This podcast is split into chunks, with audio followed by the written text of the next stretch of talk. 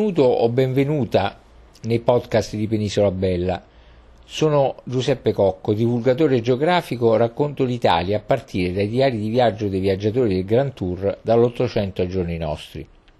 Ti invito ora a seguirmi nella visita di Trieste.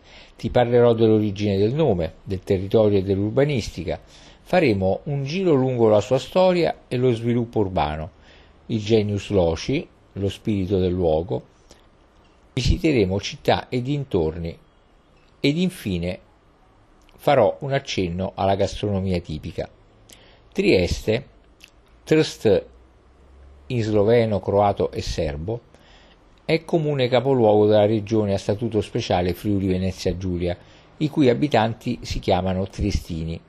Trieste si affaccia sull'omonimo golfo nella parte più settentrionale dell'Alto Adriatico, fra la penisola italiana e l'Istria, a qualche chilometro dal confine con la Slovenia, nella regione storica della Venezia Giulia, e rappresenta da secoli un ponte tra l'Europa occidentale e quella centro-meridionale, mescolando caratteri mediterranei, mitteleuropei e slavi.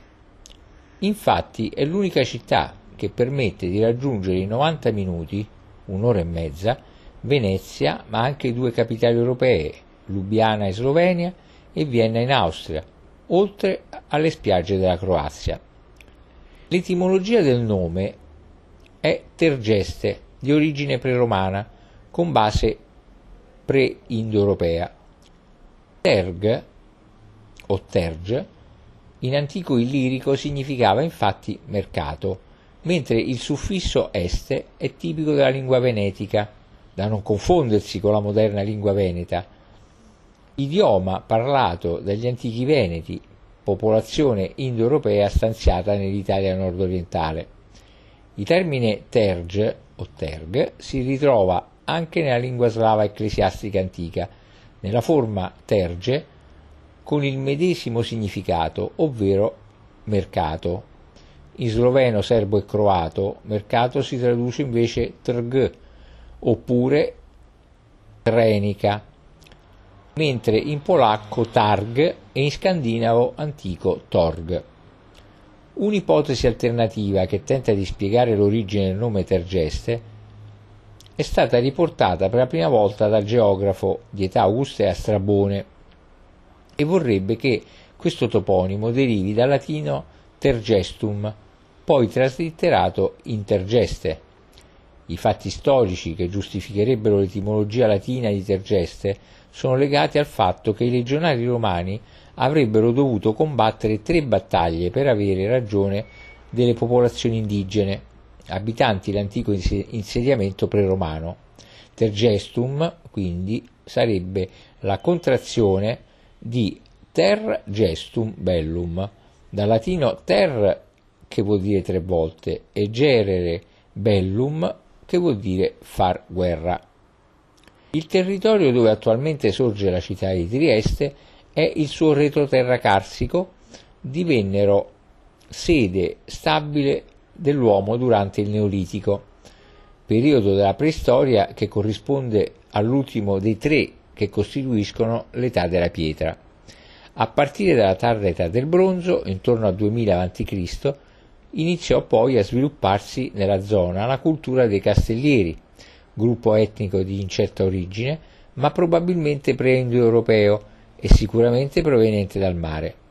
Forse i castellieri erano di origine illirica, popolazione indoeuropea stanziata nell'antichità nella penisola balcanica nord-occidentale, Illiria e Pannonia, e luogo e lungo una parte della costa sud-orientale della penisola italiana, chiamata Messapia. Dopo il X secolo a.C. è documentata la presenza sul Carso dei primi nuclei di indoeuropei, costituiti da comunità di Istri che tuttavia con ogni probabilità non furono i primi abitatori della futura Trieste, mentre fra il X e il IX secolo a.C essi entrarono in contatto con un'altra etnia indoeuropea, gli antichi Veneti. da cui Trieste venne poi notevolmente influenzata culturalmente. Quindi la fondazione del primo nucleo di Trieste nell'area del moderno centro storico sembrerebbe imputabile al popolo dei Veneti, come testimoniato dalle radici venetiche di parte del nome, come ho già detto, in particolare il suffisso este, mentre il prefisso terg deriva dall'antico illirico e soprattutto da importanti reperti scoperti all'interno del perimetro del centro storico della città. Tuttavia, come detto, Strabone, importante geografo dell'età augustea, nella sua geografia fece risalire la fondazione di Tegeste alla tribù celtica dei Carni, popolo storicamente stanziato nella regione alpina orientale, definendola Frourion, ossia un avamposto militare con funzioni di difesa e di snodo commerciale. Gli storici comunque sono concordi sul fatto che successivamente la romana Tergeste divenne un castrum, ossia un accampamento nel quale risiedevano stabilmente truppe dell'esercito romano e per tale motivo diventò anche un importante porto militare. Bella e colta Trieste è la città più cosmopolita d'Italia, nella quale si respira il glorioso passato asburgico che ne fece la piccola Vienna sul mare, e negli incroci di lingue, popoli e religioni che ancora la caratterizzano si intuisce con facilità la sua anima insieme mitteleuropea e mediterranea. Cuore della città è la più bella e la più simbolica delle sue piazze, oggi dedicata all'unità d'Italia, nella quale i palazzi che vi si affacciano sono una sintesi perfetta della storia di Trieste. Il lato più spettacolare della piazza è però quello rivolto al mare, su cui si affaccia la piazza stessa e si allunga per oltre 200 metri il molo audace, da cui lo sguardo va oltre Piazza Unità e si apre sui palazzi monumentali, sulla chiesa greco-ortodossa di San Nicolò, sul Canal Grande, centro di quello che fu il borgo voluto da Maria Teresa d'Austria e che, con le sue chiese, testimonia la felice convivenza di religioni diverse. In lontananza si intuisce il bianco profilo di Miramare, il romantico castello di Massimiliano e Carlotta d'Asburgo. Trieste è anche la città dei caffè, anzi del caffè e dei caffè, in quanto, essendo Porto Franco per l'importazione del caffè sin dal 1700, il porto di Trieste è tuttora il più importante del Mediterraneo per il suo traffico. La cultura del caffè ha portato all'apertura di numerosi caffè e fare una pausa in uno dei caffè storici di Trieste è un vero e proprio rito da non perdere, per il quale bisogna anche imparare un apposito gergo. Qui l'espresso si chiama nero, ma cosa sarà mai il gocciato o il capo in B? Coprirlo sarà un piacere andando in uno di questi caffè. Ma caffè a Trieste fa rima anche con letteratura. Numerosi e bellissimi sono infatti i caffè letterari, locali storici dal fascino retro frequentati un tempo da grandi autori come James Joyce, Italo Svevo, Umberto Sabba, tanti altri, ed ancora oggi molto amati da scrittori e intellettuali. Io per arrivare a Trieste come mia abitudine mi sono affidato al treno, che a dispetto dell'importanza della città non, coll- non la collega direttamente con la capitale, da cui provenivo. Quindi da Roma Tiburtina ho preso il treno per Venezia Mestre, da dove ho potuto prendere quello per Trieste Centrale, per un totale di 6 ore e 59 minuti, che in caso di ritardi possibili quanto certi, si trasformano in sette ore ed oltre. Un vero viaggio nel viaggio, ma di assoluto fascino, come sempre, col treno. Poi le distanze dentro Trieste sono minime e tutto sarà raggiungibile a piedi o in autobus. A chi vi arrivi dal mare o in ferrovia o per la strada che scende dall'altopiano carsico, appare scenograficamente disposta tra il faro a nord e il Porto Nuovo a sud. Trieste, nuova città che tiene d'una, ma- d'una maschia adolescenza che di tra il mare e i duri colli senza forma e misura crebbe, come disse Umberto Sabba. Taluno vede una delle immagini architettoniche e urbanistiche migliori della città nell'ordine garbato del borgo teresiano dall'imperatrice Maria Teresa d'Austria. Il padre Carlo VI aveva messo in moto lo sviluppo della città, istituendo il Porto Franco.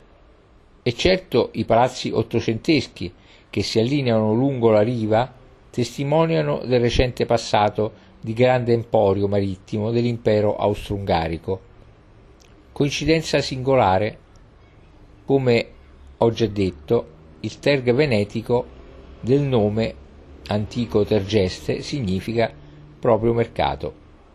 È viva la tradizione culturale, intensamente italiana, di apertura europea, affascinante la visita del Golfo Adriatico, il senso del mare nella luce estiva o anche nei mesi freddi, quando l'impetuosa bora da Levante ha portato il bel tempo.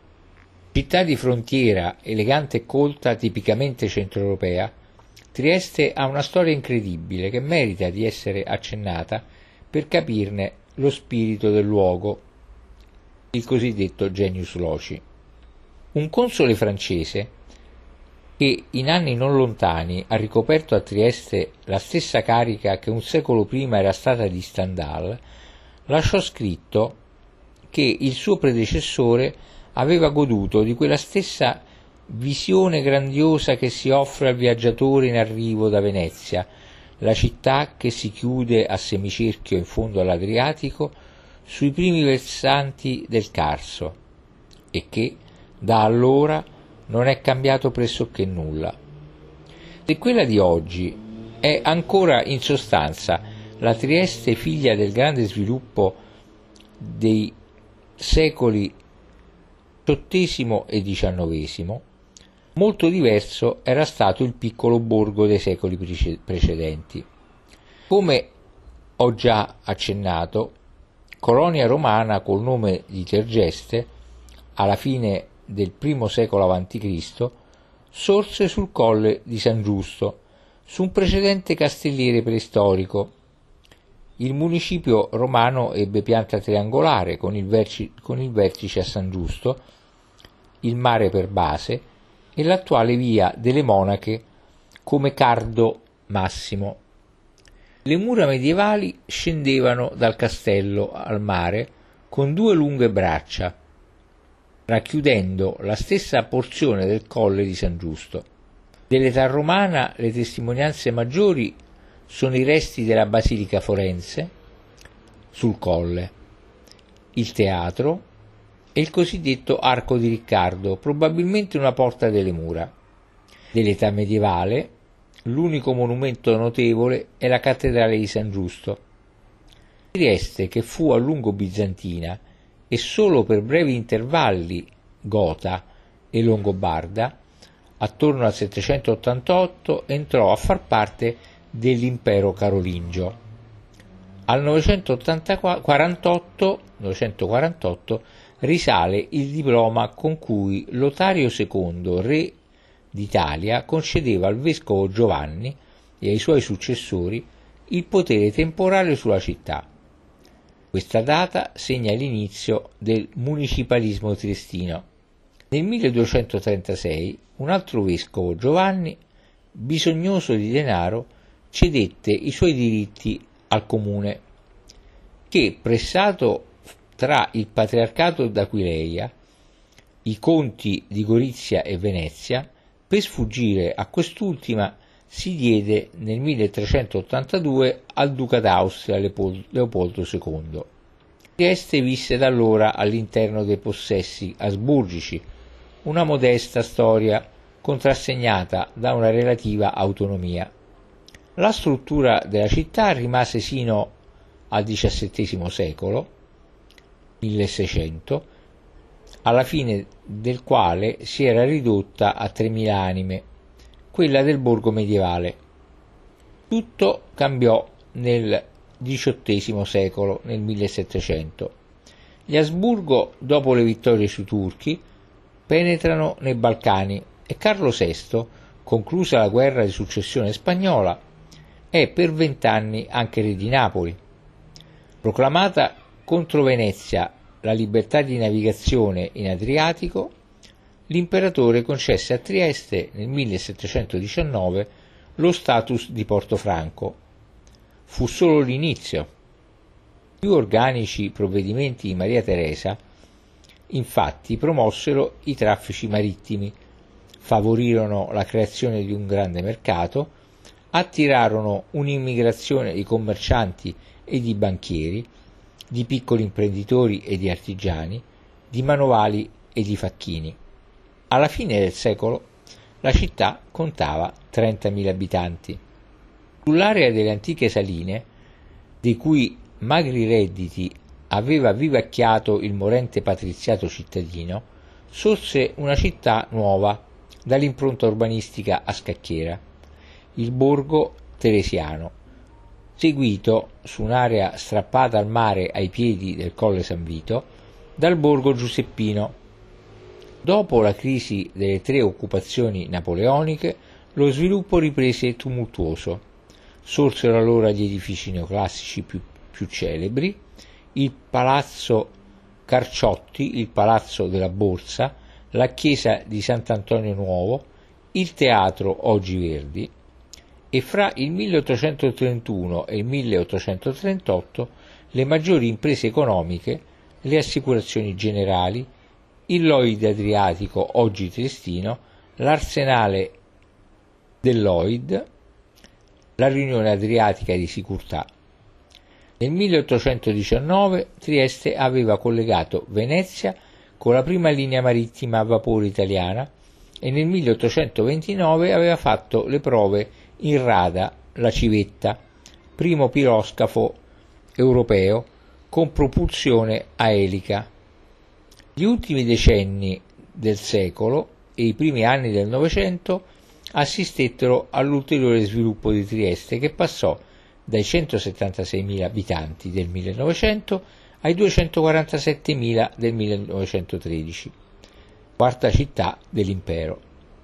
Lo sviluppo urbano era continuato a est dell'attuale via Carducci nel borgo franceschino e nei cosiddetti rioni industriali che inglobarono i villaggi rurali dei dintorni. Una nuova espansione edilizia si è avuta in periferia e con i quartieri residenziali dopo l'annessione dell'Italia nel 1918 quando le mutate condizioni politiche del suo retroterra hanno ridotto drasticamente l'importanza dei traffici portuali e avviato la città verso una maggiore industrializzazione. Anche il secondo dopoguerra, in cui la città, dopo la parentesi del mai costituito territorio libero, è stata ricongiunta all'Italia solo nel 1954 ha visto nascere in parallelo alla creazione della zona industriale di Zaule il centro satellite di Borgo San Sergio, nonché altra edilizia popolare per dare asilo a decine di migliaia di profughi istriani. Nonostante questo apporto migratorio, Trieste, dopo un lungo periodo di stagnazione demografica, è in insensibile contrazione collocandosi al quindicesimo posto tra le città italiane. Nel 1921 era al settimo. L'attuale situazione economica di Trieste, che dopo il 1945 ha perso quasi tutto il suo territorio regionale e provinciale e che si trova con un confine di Stato a pochi chilometri dal centro cittadino, non è facile, né dischiudono prospettive rose le crude cronache che giungono quotidianamente dai limitrofi territori dell'ex Jugoslavia. Naturalmente questo veniva raccontato alcuni anni fa. Oggi è diventato tutto diverso, visto che la ex Jugoslavia non esiste più e il confine è quello sloveno, ormai aperto. I modi per visitare Trieste sono costituiti da tre percorsi che possono essere seguiti a piedi utilizzando eventualmente i mezzi pubblici per i tratti più lunghi, come ho già avuto modo di dire all'inizio. Tieni presente comunque che è altamente sconsigliato l'uso di automezzi privati perché ci sono molte limitazioni al traffico nel centro storico e molto ristretti sono gli spazi in alcuni settori della città. Procediamo quindi col primo percorso che vede la piazza dell'Unità d'Italia e la città vecchia, il borgo teresiano e la città moderna e il porto con le rive. Chiedo scusa, non è il primo naturalmente, sono i tre percorsi questi. Il primo percorso appunto è Piazza dell'Unità d'Italia con la città vecchia. Sul colle di San Giusto le mura scendevano dal castello al mare con due braccia, come abbiamo già detto, chiudendo la città vecchia. Trieste visse in questo spazio fino al 1700. Dal cuore moderno, il solare palcoscenico di Piazza dell'Unità d'Italia, l'itinerario è la salita al colle scoprendo il panorama e il passato. Piazza dell'Unità d'Italia, come ho già detto, è il cuore della città antica, sorta sull'interramento del porto romano ed è stata aperta verso il mare dagli interventi urbanistici ottocenteschi a costituire una sorta di palcoscenico che ha per fondale la facciata di gusto eclettico del Palazzo Comunale del 1875, opera di Giuseppe Bruni. Sulla piazza troviamo due monumenti cosiddetti pili portabandiera del 1933 che segnano il margine della piazza verso il bacino di San Giusto. Precedono il Palazzo Comunale sulla destra, la barocca colonna celebrativa con la statua di Carlo VI che istituì il Porto Franco e la ricomposta Fontana dei Quattro Continenti del 1751. Lungo il lato sinistro si allineano il Palazzo del Governo del 1904, oggi sede della prefettura, che è un'ingombrante rivisitazione di stilemi architettonici italiani, e l'ottocentesca Casa Stratti, sede dello storico Caffè degli Specchi. Sul lato destro domina l'estremità a mare della piazza l'imponente costruzione neorinascimentale del Palazzo dell'Oid Tristino, opera di un architetto viennese, con la facciata ornata da due fontane allegoriche a fianco, un'originale costruzione romantica a imitazione del Rinascimento francese, oggi albergo, e infine l'elegante Palazzo Pitteri del 1785 in forme di transizione dal barocco al neoclassico. Alle spalle del palazzo comunale c'è Santa Maria Maggiore, che domina dalle pendici del colle di San Giusto un'area oggetto di pesanti interventi di demolizione negli anni 30. Eretta nel 1627 e ampliata nel 1682, ha una bella facciata barocca e conserva all'altare a destra del maggiore una venerata immagine della Madonna della Salute, opera della cerchia del pittore Sassoferrato. A destra, più in basso, c'è la basilichetta di San Silvestro, risalente al, all'undicesimo secolo, anno 1000, riportata all'originale aspetto romanico negli anni venti. La semplicissima facciata è aperta da un bel rosone gotico, all'interno è a tre navate su due file di colonne con tracce di antichi affreschi. Dietro Santa Maria Maggiore, in uno slargo tra vecchie case al principio di via del Trionfo, c'è l'arco di Riccardo, che è in realtà una delle porte romane della città, fatta erigere da Ottaviano nel 33 a.C. Recentemente restaurato, è una solida costruzione a un fornice, ornata sui pilastri da lesene.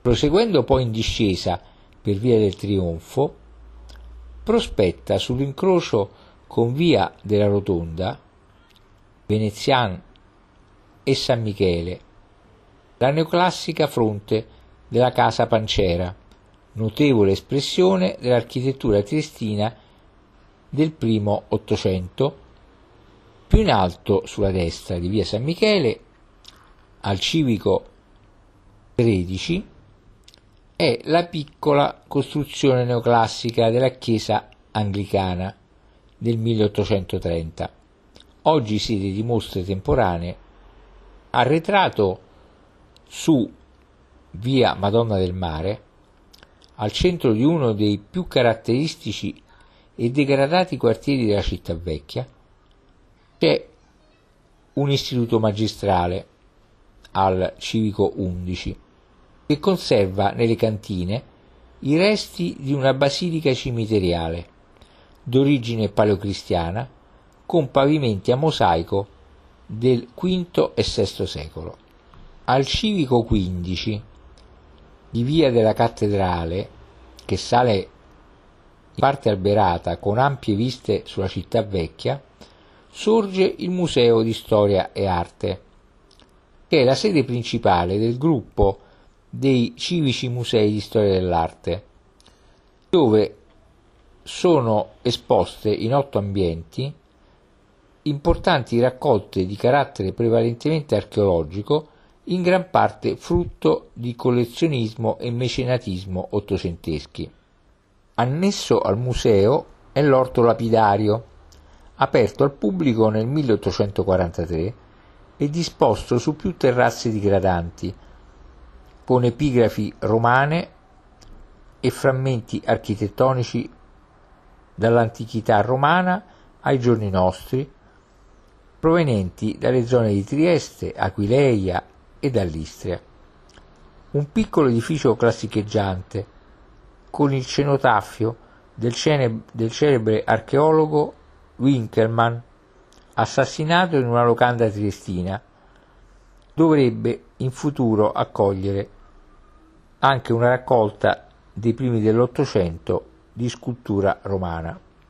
Procedendo verso la cima del colle si arriva al vasto spazio alberato alla sommità del colle di San Giusto, delimitato sul fondo dai bastioni del castello.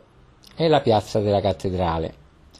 La cattedrale di San Giusto, affiancata a destra dalla gotica chiesetta di San Michele al canale del XIV secolo 1300 ne occupa un raccolto settore di impianto trecentesco all'estremità della scalinata che conclude via della cattedrale.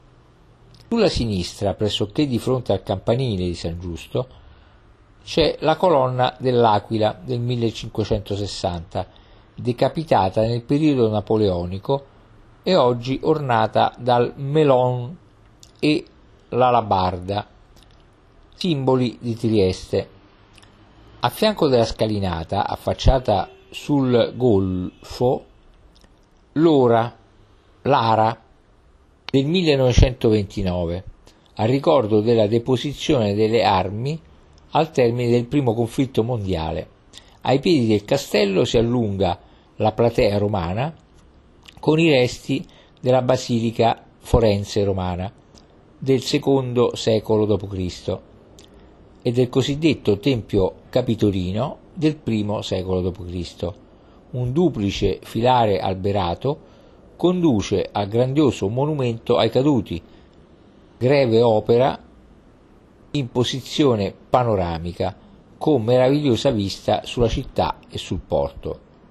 Massimo monumento e simbolo della città, la bellissima San Giusto è il frutto dell'unione avvenuta nel 1300 di due precedenti basiliche romaniche secolo, dei secoli V e XI, quella di San Giusto a destra e quella dell'Assunta a sinistra. La semplice facciata a capanna è ingentilita da un grandioso rosone gotico trecentesco. Gli stipiti del portale centrale incorporano elementi di una stele funeraria romana. Il campanile del XIV secolo, dall'aspetto di torrione di, da difesa, è addossato al lato sinistro della facciata e si fonda sui resti del propileo di un tempio romano. In un'edicola gotica del lato destro c'è una, strada, una statua romanico-bizantina di San Giusto. L'interno è a cinque navate asimmetriche su colonne con bei capitelli. La navata centrale, ottenuta dalla fusione dei due edifici, ha soffitto dipinto a carena di nave rovesciata del secolo XVI, rifatto nel 1905. Moderna è anche l'abside centrale, manomessa nel 1843 con un mosaico ispirato a Lacerti dell'originale. Nell'abside destra archeggiatura cieca con affreschi del 1200 e nel catino un notevole mosaico rappresentante Cristo fra i santi Giusto e Servolo della fine del XIII secolo 1200. Nel pavimento ci sono resti del mosaico della basilica del secolo V. Nel catino dell'abside sinistra troviamo Madonna tra gli angeli e arcangeli, Michele e Gabriele, e sotto figure di apostoli, bei mosaici di scuola veneziana del secolo XII, anno 1100. Dalla navata sinistra si passa nel battistero in cui è una vasca ad immersione del secolo IX. Accanto a San Giusto c'è il bellissimo castello. L'attuale costruzione fu realizzata tra il 1470 e il 1630 sul sito di una precedente rocca fortificata veneziana, a sua volta sorta sul luogo dove era probabilmente un castelliere preistorico. Restaurato e adattato negli anni 30 a sede museale e di spettacoli all'aperto, è il cortile delle milizie. Offre dai bastioni bei panorami sulla città e sul golfo di Trieste nella quadrata torre quattrocentesca e nell'edificio annesso ha sede il Civico Museo del Castello.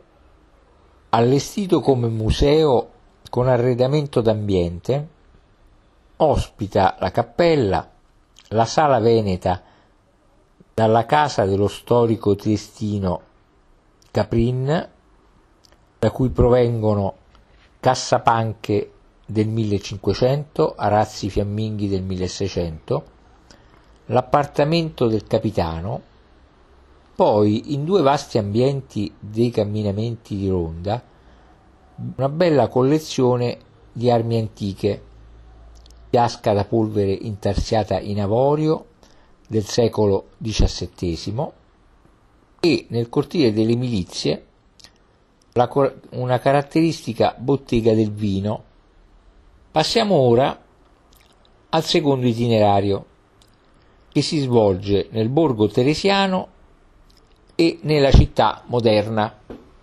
Lungo il percorso, a settentrione del Colle di San Giusto, si scoprono l'ottocentesco centro di affari, commerci e traffici cosmopoliti e la riposata neoclassica atmosfera dell'espansione urbana voluta da Maria Teresa. Ampio spazio di forma triangolare collegato da via Capo di Piazza a Piazza dell'Unità d'Italia, la Piazza della Borsa costituisce uno dei principali poli della via cittadina. Al centro si trova la colonna con statua bronzea dell'imperatore Leopoldo I d'Asburgo del 1673.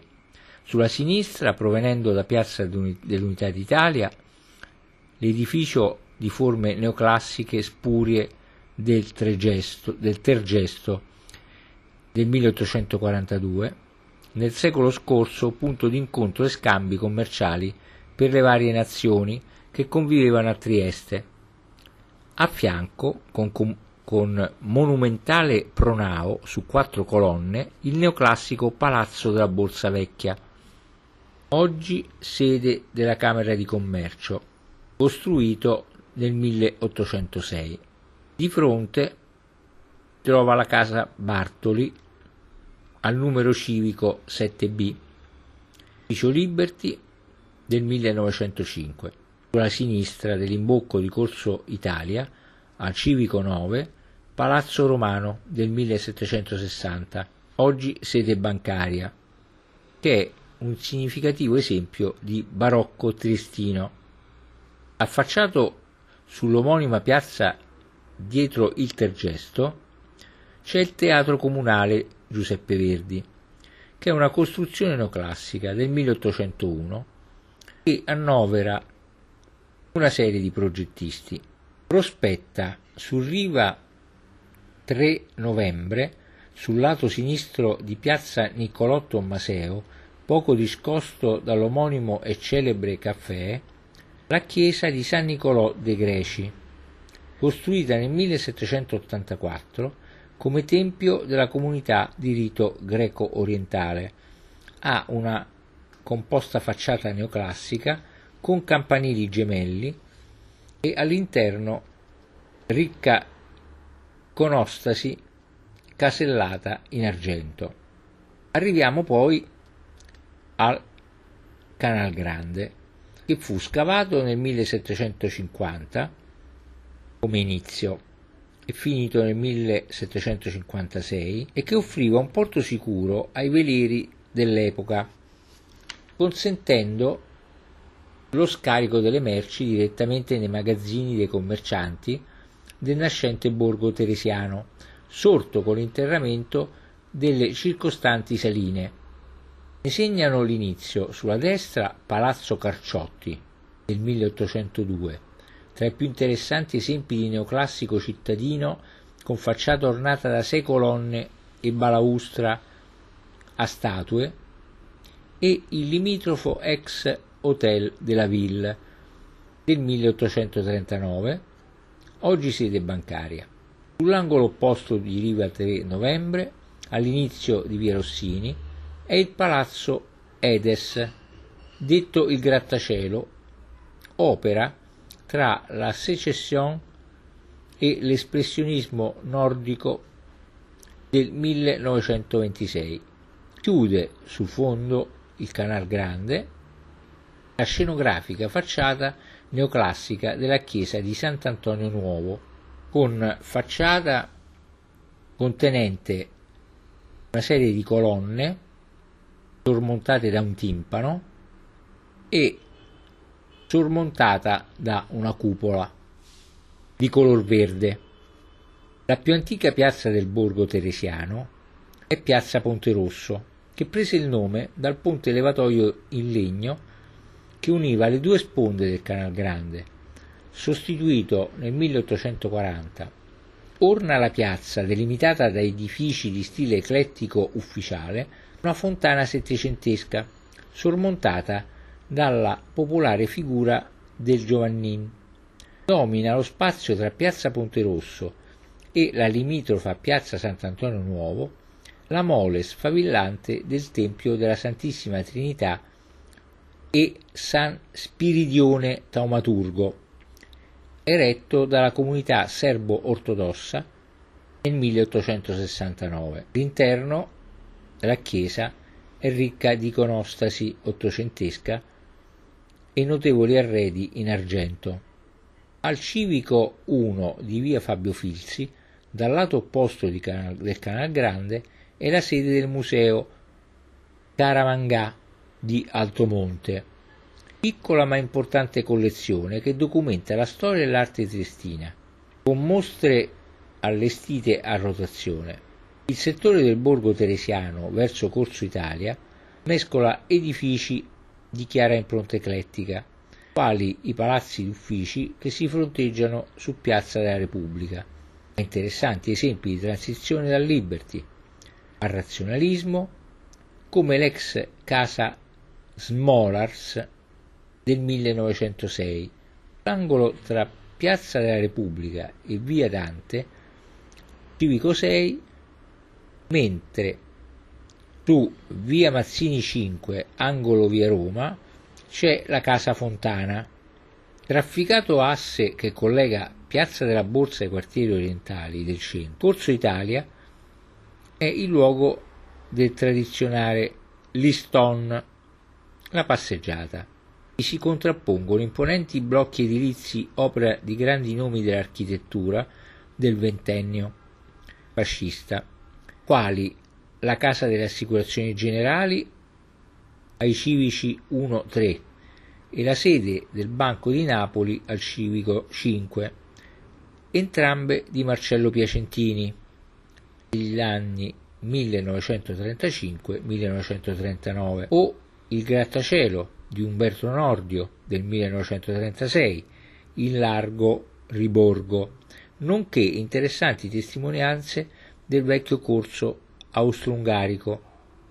Di esse notevoli la neoclassica casa Steiner al civico 4, la casa Jerschel al civico 9, quest'ultima del 1833 mentre la precedente del 1824, la neoclassica casa Ananian al civico 12 del 1905 e l'edificio all'angolo con piazza Goldoni al civico 22 con Fastigio Liberty del 1908. A ridosso del colle di San Giusto, presso il grattacielo di largo Riborgo, c'è il bellissimo teatro romano, di cui sono stati riportati alla luce nel 1938 i resti della cavea e della scena. Era un teatro capace di 6.000 spettatori, risalente ai primi del secondo secolo d.C. Dietro, su via di Donota, sorge un piccolo antiquarium con reperti, frutto di scavi effettuati nei pressi del teatro, di un'abitazione del secolo I d.C.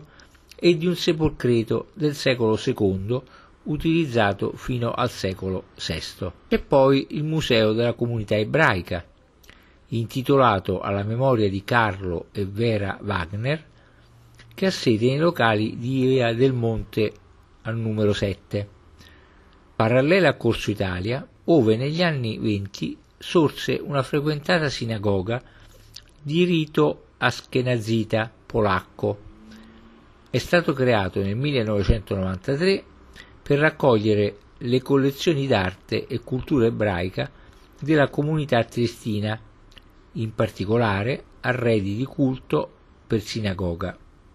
Grande arteria di scorrimento del traffico cittadino, è la via Carducci, che fu realizzata nel 1850 con la copertura del torrente che convogliava a mare le acque sorgive delle alture su cui si estende Trieste. Seguendola da piazza Goldoni si lasciano sulla destra il viale 20 settembre e la via Battisti, che porta all'ottocentesco giardino pubblico con il monumento a Domenico Rossetti, Lungo l'alberato viale 20 settembre, popolare passeggiata triestina, fiancheggiata da caffè, teatri e cinema, sorgono al Civico 35 il Teatro Eden, ora diventato cinema. Notevole esempio di stile Liberty di Giuseppe Sommaruga del 1906 e al Civico 45 il Politeama Rossetti del 1878, importante nella vita teatrale e patriottica di Trieste. Più oltre, al margine occidentale del boschetto, è il civico ortobotanico, che ha l'ingresso da via Marchesetti, civico numero 2.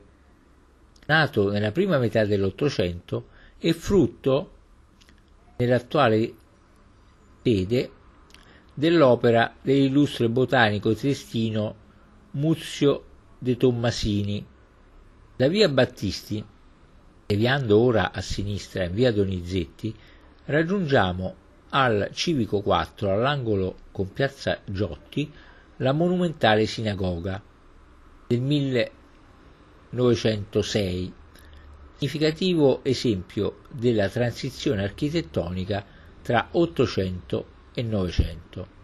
Nata come scenografico ingresso cittadino negli anni 20-30 e poi la piazza Oberdan, che è stata costruita all'interno di un progetto urbanistico che collegava il centro con le uscite verso Istria e Friuli e si apre sul luogo ove nel 1882 Guglielmo Oberdan fu impiccato dagli austriaci. Sulla piazza c'è il capolinea del popolarissimo tram di Opicina, tranvia funicolare del 1902 che sulla destra ha tre monumentali edifici su grandi arcate progettati da Umberto Nordio tra il 1929 e il 1939. Al civico 4 di via 24 maggio c'è la casa del combattente che incorpora al pian terreno il sacrario Oberdan con la cella ove il martire fu rinchiuso e il monumento a Oberdan quindi al primo piano è il civico Museo del Risorgimento con cimeli e ricordi della storia di Trieste e delle lotte irredentistiche. Conserva il monumentale aspetto della fine del secolo scorso la Piazza della Libertà, chiusa tra severi palazzi di forme eclettiche, tra cui spicca Palazzo Economo al Civico 7. La piazza è dominata dalla grande facciata neorinascimentale della stazione centrale del 1878, al cui fianco sinistro è l'ex silos granario del 1890, recentemente trasformato in terminal delle autolinee. Inoltrandosi in salita nel quartiere del primo Novecento sovrastante la stazione, per via Udine, che diventa poi salita di Gretta, si raggiunge la panoramica via del Friuli e infine il faro della Vittoria, monumentale faro eretto sul colle di Gretta a ricordo dei caduti del mare. Dall'alto di questo si ha naturalmente un panorama meraviglioso sul Golfo di Trieste. Prospettano invece su via commerciale, presso l'inizio del tratto a funicolare della tranvia per Opicina, alcune belle case d'abitazione ai civici 21, 23 e 25 in stile Liberty e siamo arrivati infine al, tre, al terzo itinerario, comprende il porto e le rive. Verso ponente le rive sono la facciata solenne della città. Di fronte alle acque del porto, la luce del golfo. Si protendono i grandi moli da cui un tempo partivano i piroscafi e si scaglionano lungo la passeggiata l'acquario marino e cinque musei. Incontriamo come prima cosa, provenendo, provenendo dal centro di Trieste, dalla piazza dell'Unità d'Italia, il Molo Audace, panoramica passeggiata a mare dei triestini e prende il nome, come ho già detto, dal caccia-torpediniere che vi sbarcò i primi soldati italiani il 3 novembre del 1918 e divide il bacino di San Giusto da quello di San Giorgio. Dalla testata del molo Audace, con rosa dei venti in bronzo, splendida vista sul fronte a mare del centro cittadino. Destra del molo il bacino di San Giorgio fu utilizzato tra le due guerre mondiali per gli idrovolanti e quindi anche dal primo volo civile nel 1926, come testimonia il bel edificio dell'ex idroscalo di Riccardo Pollack, costruito nel 1930, oggi in disuso. Dietro l'idroscalo si apre il Porto Vecchio, o Punto Franco Vecchio, che si estende fino a Barcola, con quattro bacini protetti da una diga foranea, e fu realizzato nel 1868, finito nel 1890. Domina Barcola, dal colle di Gretta, il già citato faro della Vittoria. Sullo sfondo c'è il castello Miramare, del Molo Audace, il bacino di San Giusto è sede del porto doganale. Più oltre abbiamo il porto turistico realizzato per le imbarcazioni da diporto. Le rive sono ampi viali aperti verso il mare, sui quali prospettano bei palazzi, in parte di impronta neoclassica, che sono un tutt'uno con i grandi moli compresi tra il, ve- tra il porto vecchio e la lanterna in testa al, al molo Fratelli Bandiera.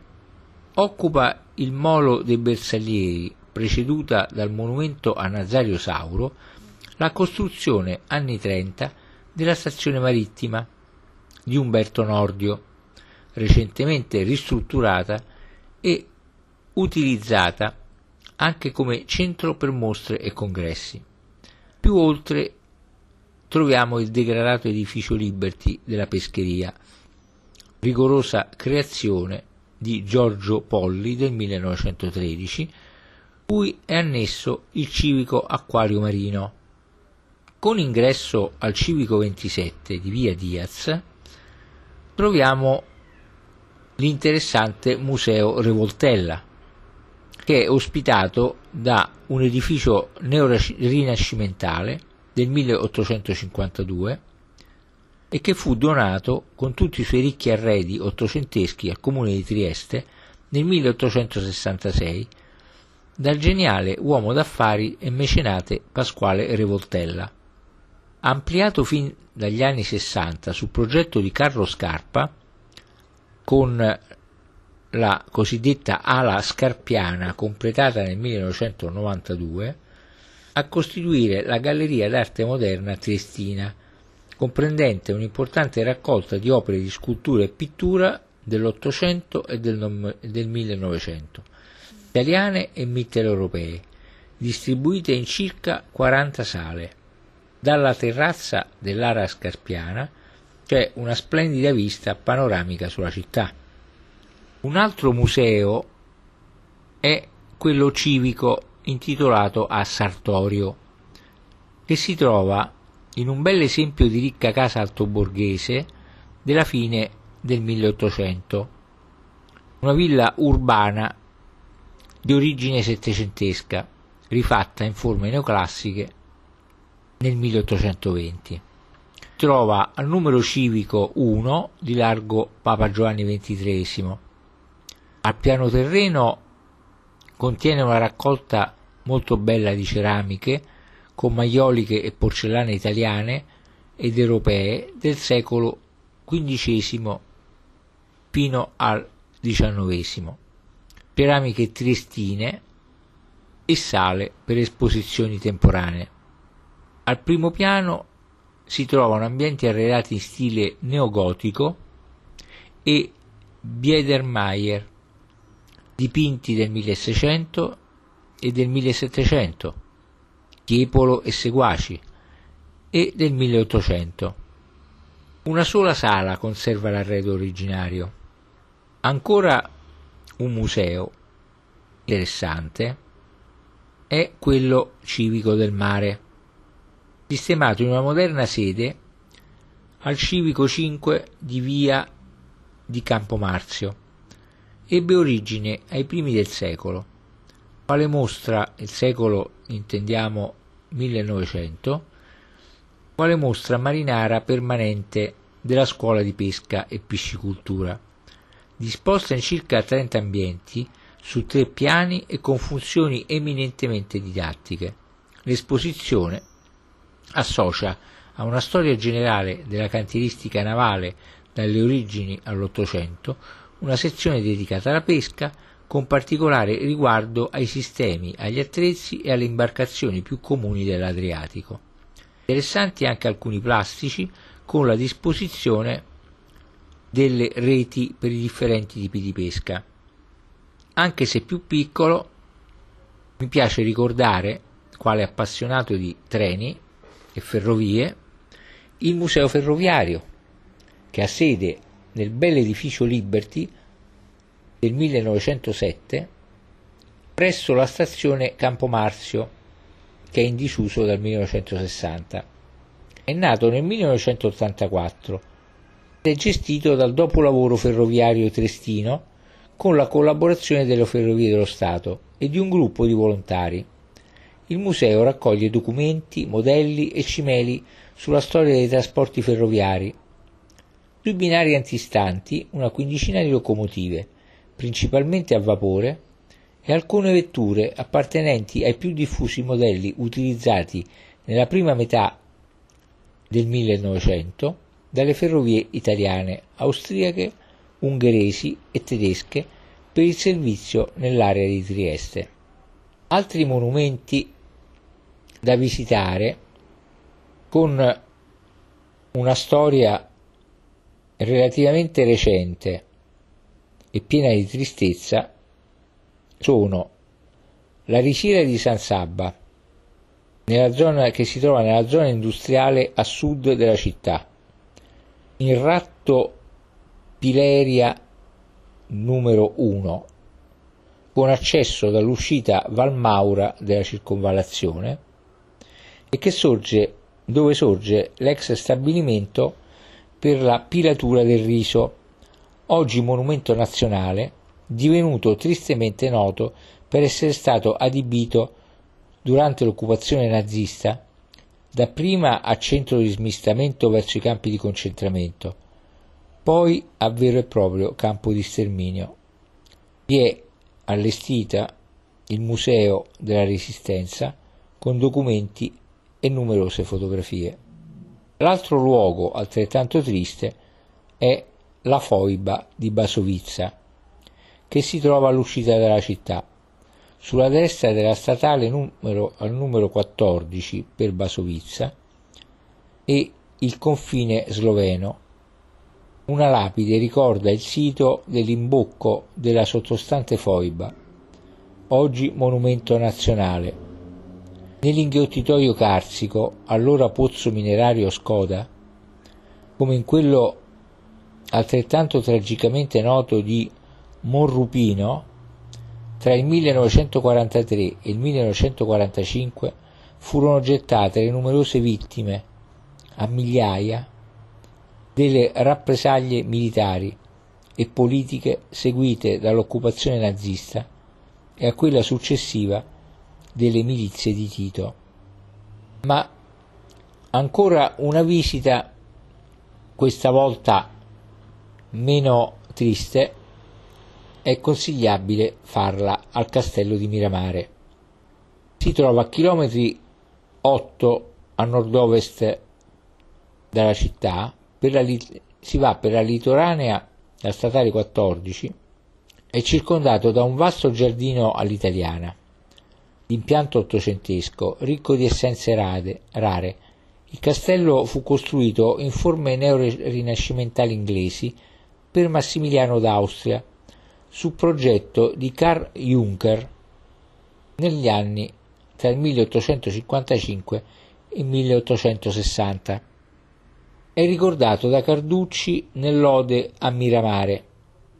L'arciduca Massimiliano l'abitò fino al 1864, anno in cui accettò la corona imperiale del Messico.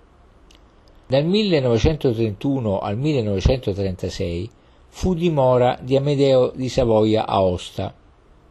L'edificio sorge in una suggestiva posizione all'estremità di un promontorio e per il patrimonio di mobili, dipinti, porcellane, avori, costituisce uno tra i più notevoli esempi di residenza principesca della seconda metà dell'Ottocento. Di stile simile al castello, il castelletto, prima residenza a Miramare dell'Arciduca e della moglie, ospita il centro di educazione all'ambiente marino di Miramare, una mostra naturalistica sull'ambiente marino e alcuni laboratori didattici. Tratto di mare che circonda il promontorio con caratteristiche idrogeologiche e biologiche forse uniche nel Mediterraneo, è dal 1986 riserva marina di circa 30 ettari.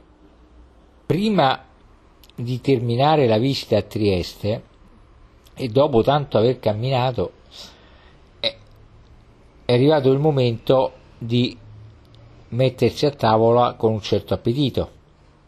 La cucina triestina porta con sé influenze austriache, ungheresi, ebraiche, slave e orientali, soprattutto per il largo uso di spezie ed aromi.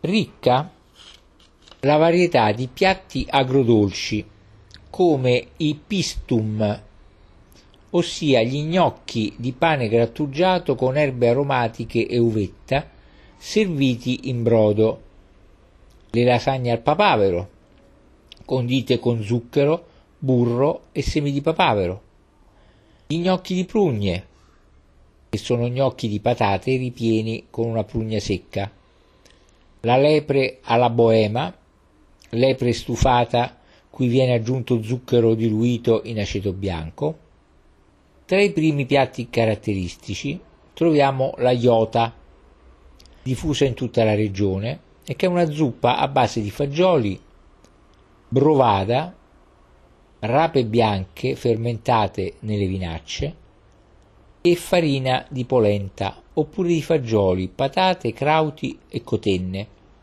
Poi c'è il tradizionale goulash. Ottimo è scelto il pesce con i sardoni in savor marinati, savor significa appunto marinati, la gran seola alla triestina. Altri piatti tipici sono lo zuff, che è una farinata di Gran Turco, il Liptauer, che è formaggio lavorato, i cevapcici, che hanno un nome slavo, e che in realtà sono polpettine di carne mista a griglia. Tra i dolci regionali troviamo la gubana e il presnitz, foglia di mandorle. Tre sono i vini, tutti e tre DOC di origine controllata e portano l'indicazione del Carso, l'altopiano alle spalle di Trieste sono il bianco malvasia del Carso, il rosso del Carso e il rosso terrano del Carso.